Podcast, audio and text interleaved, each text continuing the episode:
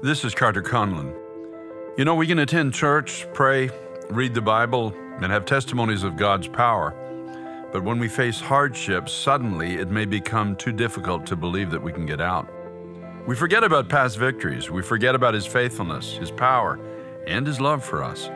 We forget that He is God and that He can see us through every difficulty we face.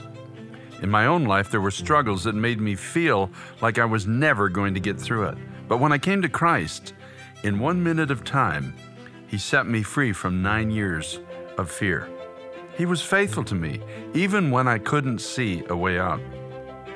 I can't even begin to remotely understand the depth of His love and His faithfulness towards us. But let's not forget this His love and His faithfulness is immeasurable. Ask Him about it today. He loves you so much. Talk to Him. It's time to pray.